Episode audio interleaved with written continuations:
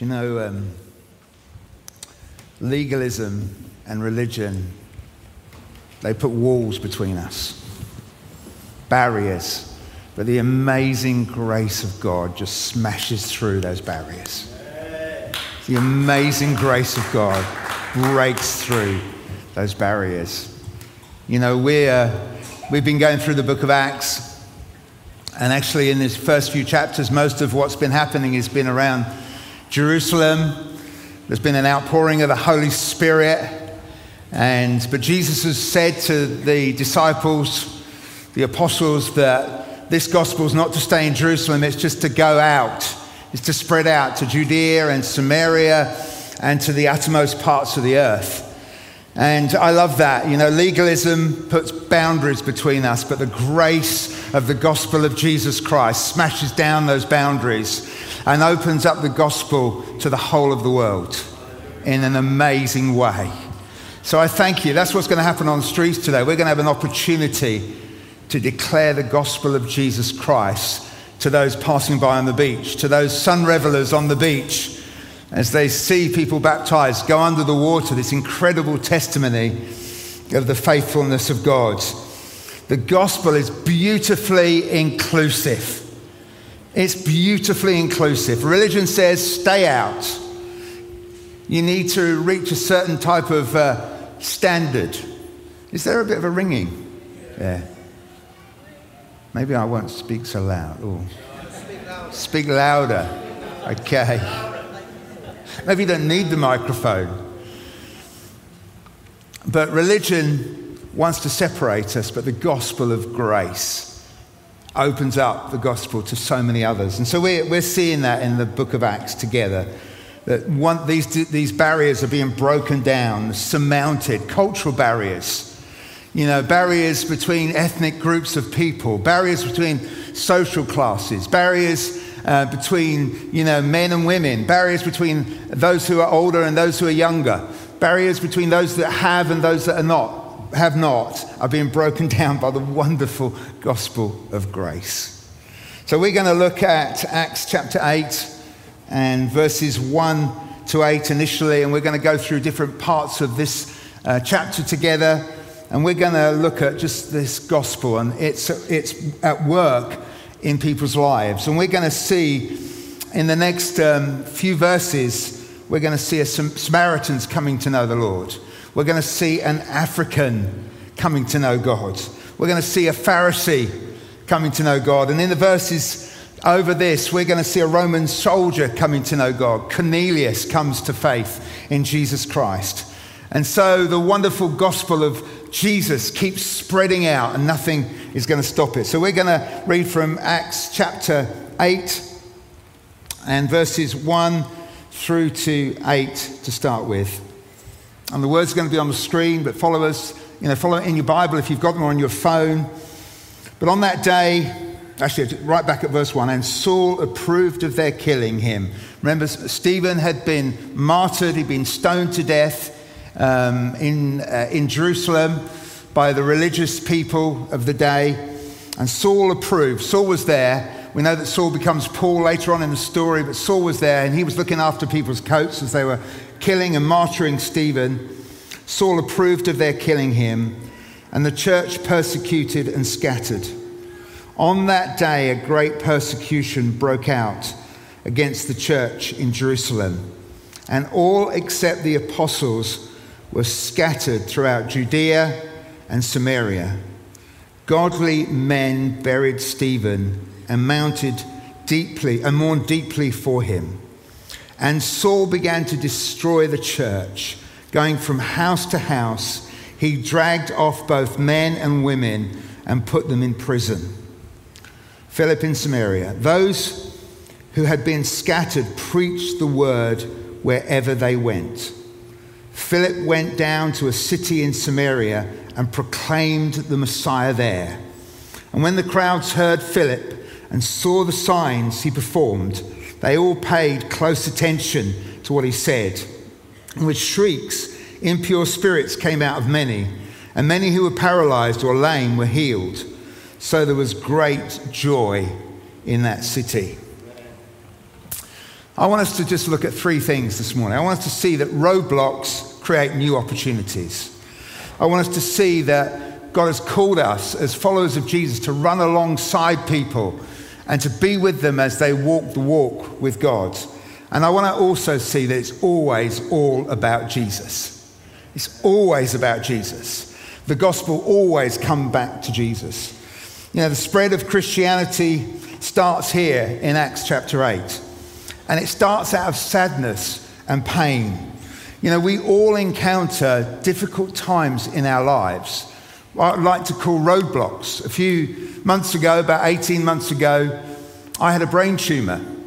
And I found myself in hospital after being unconscious for a few days. And during that time, I felt like a number of things sort of closed down. It was like a big roadblock in my life. And you know, trials and situations that we go through, it could be persecution as it was in the early church, but difficulties and challenges create roadblocks in our lives. But you know, the wonderful thing about roadblocks, if we approach them in faith and with the grace of God in our hearts, they provide new opportunities. You know, I believe that actually, even though I know God didn't give me the brain tumor, I believe God used it to set a new course in my heart, a new determination in me to say, I'm going to live this chapter of my life for the purposes of God. And you know what? I just felt today as we start to go into this chapter, there are some of people in this room who you're experiencing roadblocks. And it feels like things have come to a halt.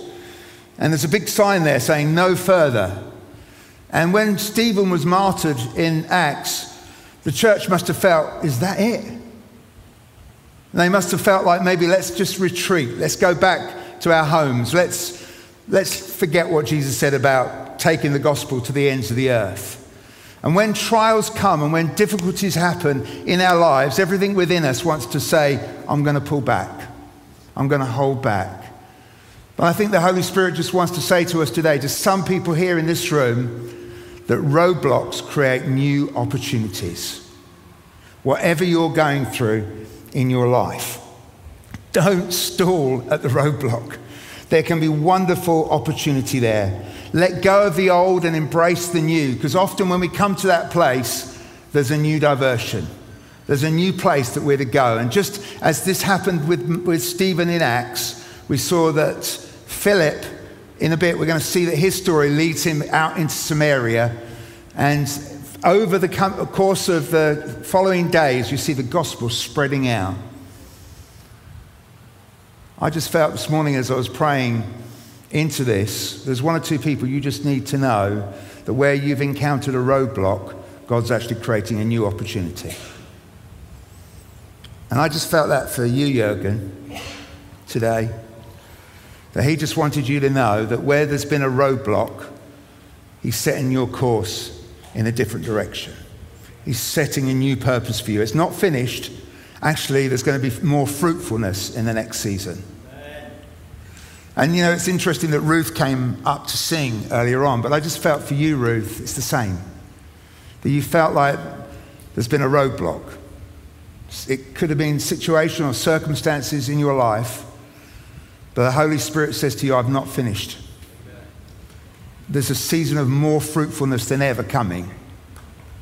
And it's important to remember that. Just because there's a roadblock, there's new opportunity. And Andrew and Alison Berry, I just felt for you this morning that you've come against a roadblock, but it's not the end. It's a new season. It's a new season of fruitfulness. There's new opportunities for your life to become more fruitful than ever. You know, and we as a church may have gone through seasons of roadblock and difficulty and, and trial and persecution, but they're not the end. God's got a plan, He's got a purpose, He's got a, a new fruitfulness ahead of us. So when I came out of hospital about 18 months ago, a good friend of mine, Giles Carpenter, he's the vicar of St. John's in Meads, he sent me a card and he just sent me a poem. And I just want to read this to us this morning. It's a poem called Autumn by uh, Parker Palmer. But it really just spoke to my heart, and I hope it just speaks to so many hearts here in this room about new opportunities, new seasons. But as I explore autumn's paradox of dying and of seeding, I feel the power of metaphor. In the autumnal events of my own experience, I'm easily fixated on surface appearances, on the decline of meaning, decay of relationships, the death of a work. And yet, if I look more deeply, I may see the myriad possibilities being planted to bear fruit in some season yet to come. In retrospect, I can see in my own life what I could not see at the time. How the road closed sign turned me toward terrain I needed to travel.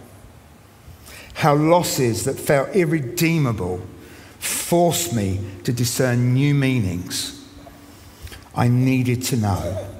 And on the surface, it seemed life was lessening, but silently and lavishly, the seeds of new life were being sown. You need to hear that. Some of you need to hear that, that God is doing a new thing in you.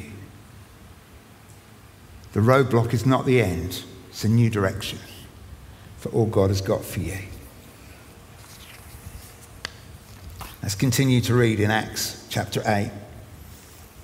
I'm going to read from verses 26. I'm going to skip out the section on Philip being in Samaria. There's an amazing outpouring of the Holy Spirit in Samaria. Many come to faith and many are baptized. And um, we see people set free from the demonic. Um, we see just, yeah, wonderful uh, explosion of the gospel in, in regions that the apostles actually hadn't gone into. But this, this, this disciple, uh, this deacon, um, Philip, went out into Samaria and preached the gospel. But in verse 26, I'd like us to read from verse 26 onwards. Now, an angel of the Lord said to Philip, Go south to the road, the desert road that goes down from Jerusalem to Gaza. So he started out, and on his way, he met an Ethiopian eunuch, an important official in charge of all the treasury of Kandake, which means queen of the Ethiopians. This man had gone to Jerusalem to worship, and on his way home was sitting in his chariot reading the book of Isaiah, the prophet. And the Spirit told Philip, Go to the chariot and stay near it. And then Philip ran up to the chariot, heard the man reading Isaiah the prophet. Do you understand what you are reading? Philip asked. Don't you love those divine appointments? Philip, by the Holy Spirit and this angelic encounter he'd had, was led to go to the road, the desert road between Jerusalem and Gaza. And when he arrived there, there's a chariot, and the chariot's moving. I think we need to know this. The chariot's on the move. And there's a, a man in the chariot. He's an African man. He's from Ethiopia. The, uh, Luke, the writer, is telling us.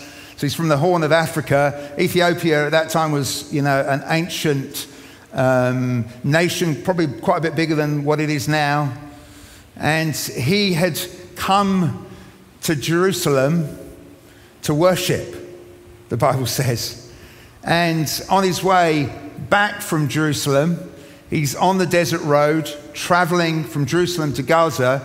And Philip encounters him there because Philip, by the Holy Spirit, has been told to go there.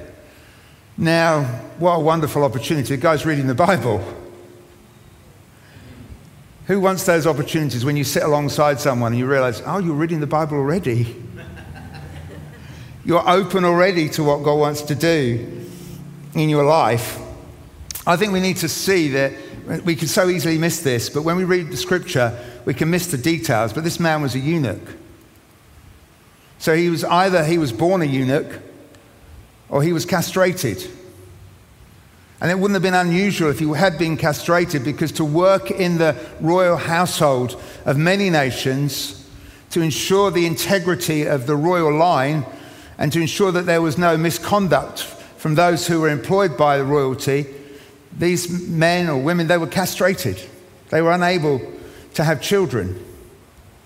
So, this man, there's something in him that is hungry for truth. That's why he's traveled a thousand miles, around about a thousand miles from Ethiopia to Jerusalem. And when he's got to Jerusalem, I'd imagine this is his first time. He's on a pilgrimage. He's seeking something. He's trying to find the answer to life. What's it all about? What's the meaning? And there are loads of people around us who are asking that same question, that are willing to travel a long way or to ask those things or to seek the truth. And this Ethiopian man wanted to know what it was all about. He'd given up, uh, I don't know how long it took him to get there, but it must have taken him weeks to travel to Jerusalem. And there was no remote working in those days. You know, so he couldn't just hop on the laptop and carry on working as the treasurer of, of Candace. He had done something very costly, had left his home in Ethiopia and was seeking something. But when he got to Jerusalem, we know that the temple law, the religious law of Jerusalem and of the temple, would have not permitted him to enter because he was a eunuch. Religion kept him out, law kept him out because he was unclean. And so, this man with a deep desire to find God didn't find him in religion, couldn't find him in religion, couldn't find him in the legalism of the temple duties. And so, he's on his way back from Jerusalem to Gaza and then back to Ethiopia. And I want us to see that I think Philip's running alongside him. I think he's actually, I don't think the chariot stopped. As I read it, I think, no, I think Philip's actually he's running alongside him. And as I see Philip running alongside him, I think, who are we called to run alongside? There are people that God has called us to run alongside that are just at this time, they need us to be where we are with them. I met a friend, uh, a new friend actually, a couple of days ago. And uh, he's been living in The Hague for the last few months and living homelessly on the street. And uh, he, um, he hadn't eaten for two days, uh, two weeks. And some of the Christians from the Redeemer Church in The Hague, they were out on the streets of The Hague and they were looking for opportunities to just share their faith. And they were going in one direction, and one of them just felt, you know, I, I think I need to go and sit next to this man. So he went and sat next to him. And when he was sitting next to him, he said, I think I should ask him if he's hungry. That's an unusual thing to ask someone you're sitting next to, isn't it? Are you hungry? And the man said, Yeah, I've not eaten for two weeks. He had the opportunity to buy him food, talk to him about Jesus, introduce him to the church family. He became a Christian, this man. He got baptized on Easter Sunday. And he's come to join us here in Kings in Eastbourne. Are we, who are we running alongside? Who is the Holy Spirit saying to us, I want you to run alongside this person? You know, I'm, I'm rubbish at sharing my faith. I've got to be honest with you. I feel like I'm really not very good. You won't, you won't catch me preaching on the streets. That's not me. But you know what? I feel like the Holy Spirit's just been prodding me over the last few days and He's been saying, but you can run alongside somebody. Who are you running alongside? Who do you need to share the love of Jesus with? There are six people being baptized today, and each of them needs someone to run alongside them. And I love how the Holy Spirit knows that. And He brings us alongside people. And it's often people that have been burnt out on religion. They've not found the answer in religion. They've not found the answer in their Mecca or their Jerusalem or their place where they're seeking, where they think the answer should be. But they find it on the desert road, in the desert place, at the end of themselves. And there are people in this town, there may be even people in this room, and you're at the end of yourself. And you need someone to come alongside you and just run. What are you reading? Are you hungry? Let me explain. Let me explain what's happening here. Let me tell you about Jesus. Who are we running alongside? This African eunuch was searching. Who else would take a thousand mile trip to Jerusalem unless he was searching? You know, it says in Romans 10, verses 14 to 15 in the NIV, how then can they call on the one they have not believed in? And how can they believe in the one of whom they have not heard? And how can they hear without someone preaching to them? And how can anyone preach unless they are sent? As it is written, how beautiful are the feet of those who bring good news. I don't know about you, I want to have beautiful feet. If I took my shoes off now, you would not think they were very beautiful. and I figured that as I've got older, they get less and less beautiful. But I want to have beautiful feet. I want to have feet that looks like I've been walking and running alongside some people. So let me help you. Let me tell you about Jesus. Let me, un- let me help you unpack what you're going through. I don't know, maybe you're the eunuch in this story. Maybe you're burnt out on religion. Maybe you've gone to the temple somewhere and you found that actually your life doesn't match up. That your lifestyle doesn't allow you to come in. Maybe your sexuality doesn't give you permission to come in. And so you're turning back and you're going back empty. But somehow you've got hold of this, this scroll of Isaiah and you're reading it. You're reading Isaiah 53. We know that's what he's reading. He's reading that wonderful section of scripture in Isaiah about the suffering servant. It's all about Jesus. And Philip runs alongside him.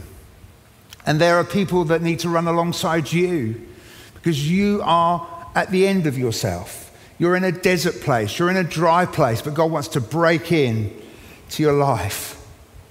You're not going to find the answer in the temple. You're not going to find the answer in religious practices. You're going to find the answer on the desert road because you cannot find it in religion, but God finds it, finds you on the desert road. God finds us when we least expect it. So maybe you're the eunuch in the story. And then just finally, it's all about Jesus. And I just want to read Acts chapter 8 verses 30 to 35.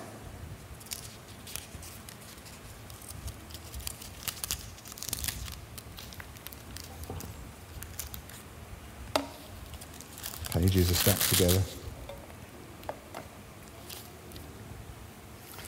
Then Philip ran up to the chariot and heard the man reading Isaiah the prophet. Do you understand what you are reading? Philip asked. How can I? He said, unless someone explains it to me. So he invited Philip to come up and sit with him. And this is the passage of scripture the eunuch was reading. He was like a sheep to the slaughter. Led to the, he was led like a sheep to the slaughter. And as a lamb before its shearers is silent. So he did not open his mouth. In his humiliation, he was deprived of justice. Who can speak of his descendants? for his life was taken from the earth. I don't think it's unusual that the eunuch is reading this scripture because the man that he's reading about doesn't have any descendants. And this eunuch will not have any descendants. And so something in this, these verses is ringing true in his heart. This man sounds just like me. I'm barren. I'm broken. I've been rejected. In his humiliation, he was deprived of justice. Who can speak of his descendants? For his life was taken from the earth. And then the eunuch asked Philip, Tell me, please, who is the prophet talking about? Himself or somebody else? Then Philip began with that very passage of scripture and told him the good news about Jesus. You know, I'm so grateful that God doesn't want us all prepared and ready when we come to Him. I'm so grateful that he, won't, he doesn't wait for us to be perfect before we come to Him. In fact, He's willing to meet us right where we are in our complete imperfection and actually in our rebellion against Him. He doesn't leave us there, He completely changes us, but He doesn't, want to, he doesn't need us to be pure and changed and ready to come to Him. The African man is reading what in our modern Bibles is Isaiah 53, this whole section of a, a, a couple of chapters on the suffering servant. He was led like a sheep to the slaughter. Who can speak of his descendants? For his life was taken from him. Jesus was cut short in his prime. Whoever the scripture is talking about was cut off the eunuch would never have any descendants of his own. This man has been rejected by Judaism, by religion. And the eunuch's reading out loud, and Philip asked, Do you understand? Exasperated, how can I understand unless it's explained to me? And the eunuch asked Philip, Please tell me, is the prophet talking about himself or is he talking about somebody else? Oh, church, he's talking about somebody else. He's talking about Jesus. Because it's all about Jesus. It's only Jesus that can save. And, and Philip is saying to the eunuch, as he unpacks the scripture, starting right where he is, and I love how the Lord just meets us right where we are. I always think of the, the, the time when the guys met in the channel, you know, the French team and the, and the English team, they were building the channel tunnel, and you think, how on earth are they going to meet at the right place? That's, that's a feat of engineering, isn't it? And I don't know if you remember, the, I remember it really clearly. I can see the English guy and the French man through this hole in the earth, shaking hands. We made it. We, we arrived at the right place. Amazing. Isn't the Holy Spirit great at bringing us to the right place.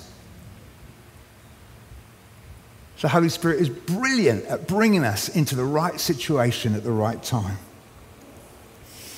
And, and on that desert road from Jerusalem to Gaza, the African eunuch was about to discover a man that was just like him. And as Philip unpacked what he'd read in Isaiah 53, he said, This man is about, this is about Jesus. He was crucified in Jerusalem a few months ago. And he's died for you and for me. And he's died so that we don't have to stay on the outside, but we can come on in. He's died in our place. He's taken all of our mess, all of our mistakes, all of our brokenness, all of our desert, all of our barrenness, and he's given us his life. He died so that we could have his life. And I love that. Let me tell you about this man. And starting right where he was, in the scroll of Isaiah, he told him of the suffering servant, Jesus himself, written 700 years earlier, perfectly and prophetically described Jesus, a man who died childless ahead of his time, a man who was despised and rejected, just like this eunuch. His life was taken, crucified, but he didn't stay dead. He rose from the dead. He broke the power of sin and death. Not so that we could all become a part of his religion. Oh, we don't want religion. The, ch- the world doesn't need religion. The world doesn't need things that separate us. It needs things that unite us, that bring us together. And the gospel of Jesus Christ has the amazing ability to include us into God. That's what the gospel does. And we as a church, it's part of our vision and a call on us to be those who go in mission and service to proclaim the good news of Jesus Christ, who meets people right where they are, whether they're poor or rich, whether they're broken, whether they think they've got it together, whatever their sexual orientation, whatever their ethnic background, God says, You are all welcome. Come on in. There are no barriers in this place. And I love Hebrews, what Hebrews 2 says. It says, He will bring many sons and daughters to glory. Jesus was crucified in his prime, but he brought many sons and daughters to glory. It requires a turning to the way, the truth, and the life. Jesus himself. I, love what the amazing hymn says. Were the whole realm of nature mine, were that were an offering far too small. Love so amazing, so divine, demands my soul, my life, and my all. And now I want to come to the exclusive bit about Christianity. Because, it, contrary to what the world thinks, Christianity is the most inclusive. But there's something incredibly exclusive about it and that is faith in Jesus Christ and Him alone. Amen. There is only one way to God, and it's through Jesus Christ. And it's white, and it's open to all, and it's inclusive, but only a few will take it, will believe in their hearts that Jesus is Lord confess with their mouth, believe in their heart.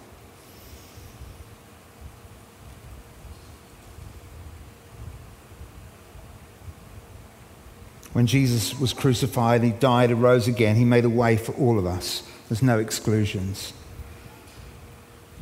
except one. You need to believe in Jesus. He is the way, the truth, and the life. And as the eunuch continued to read Isaiah, just a few verses on, in Isaiah 56, I just want to read again another prophetic word from Isaiah, just as I come into land and just talk very briefly about baptism at the end here. Isaiah 56, 4 to 5 says this For this is what the Lord says now, this is Isaiah speaking prophetically into the new covenant temple of God, the new covenant people, to the eunuchs who keep my Sabbaths, who choose what pleases me and hold fast to my covenant.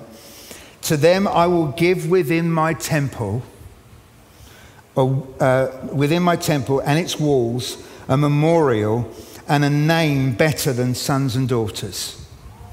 I will give them an everlasting name that will endure forever.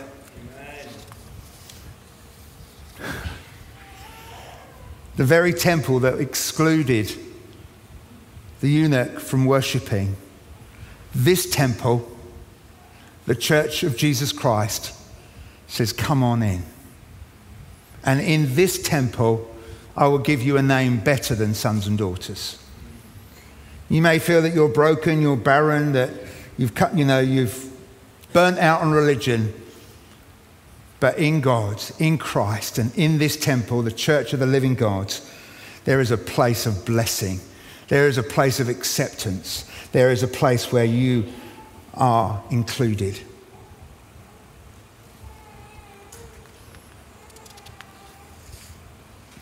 And then I just want to just quickly just read from Acts chapter 8 and verse 36 to 40 as we come into to, land.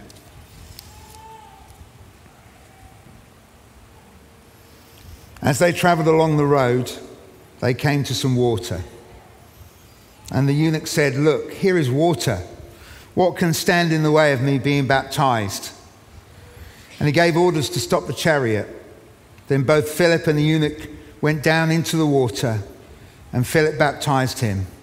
And when they came out of the water, the Spirit of the Lord suddenly took Philip away.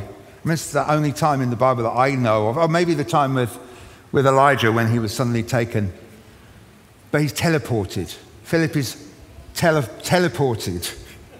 I don't know how I'd feel about that myself.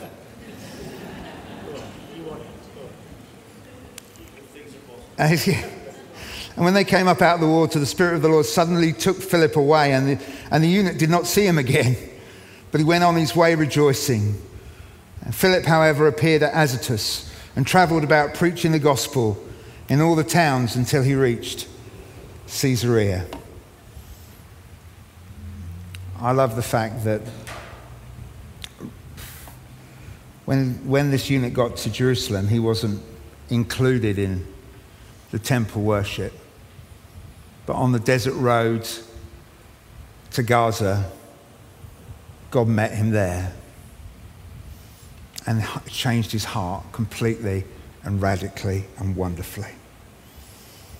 You know, baptism is not a ceremonial washing. Jesus has already done that. We heard that when Ruth was singing earlier on. Through the blood of Jesus, we are cleansed. So when we come to Christ, when we come to Jesus, this one who Isaiah talks about in chapter 53, he cleanses us, he washes us, he makes us whole. There's a verse that's not included in these verses here. If you read the verses that I've just read, you'll see that it goes from verse 36 to verse 38, and verse 37's not actually included in most of our modern translations. And actually, it doesn't matter, but the reason it's not included is because there's not enough, enough evidence in the script, to, in, a, in the scrolls, to say that this verse was originally in there. But I want to read the verse to you because it kind of says the heart of Acts anyway. And Philip said, this is verse 37, and Philip said, If you believe with your heart, all your heart, you may be baptized. And he replied, I believe that Jesus is the Son of God. This eunuch believed that Jesus was the Son of God and he, and he was saved and he was cleansed, every sin forgiven, and then he was baptized. I like to think as baptism of baptism, it's just like a wedding ring. When Lynn and I got married, we shared promises together and vows that we made to one another. And we were married. Legally, we were married. And then we gave each other rings. And the ring said, you know what? I'm no longer my own. I belong to Jesus Christ. I've been bought with a price. And people around us know that we are children of God. And there's something powerful about baptism that says to the devil, to the church, to the world, I am not my own. I belong to Jesus Christ. I belong to Jesus Christ. And when these six people are going to be baptized in a few minutes' time on the Eastbourne seafront, they're saying, I'm not my own. I belong to Jesus Christ. God has met me. Religion's, religion's not done it for me. Jesus has. He's accepted me, He's brought me into His family, and He saved me.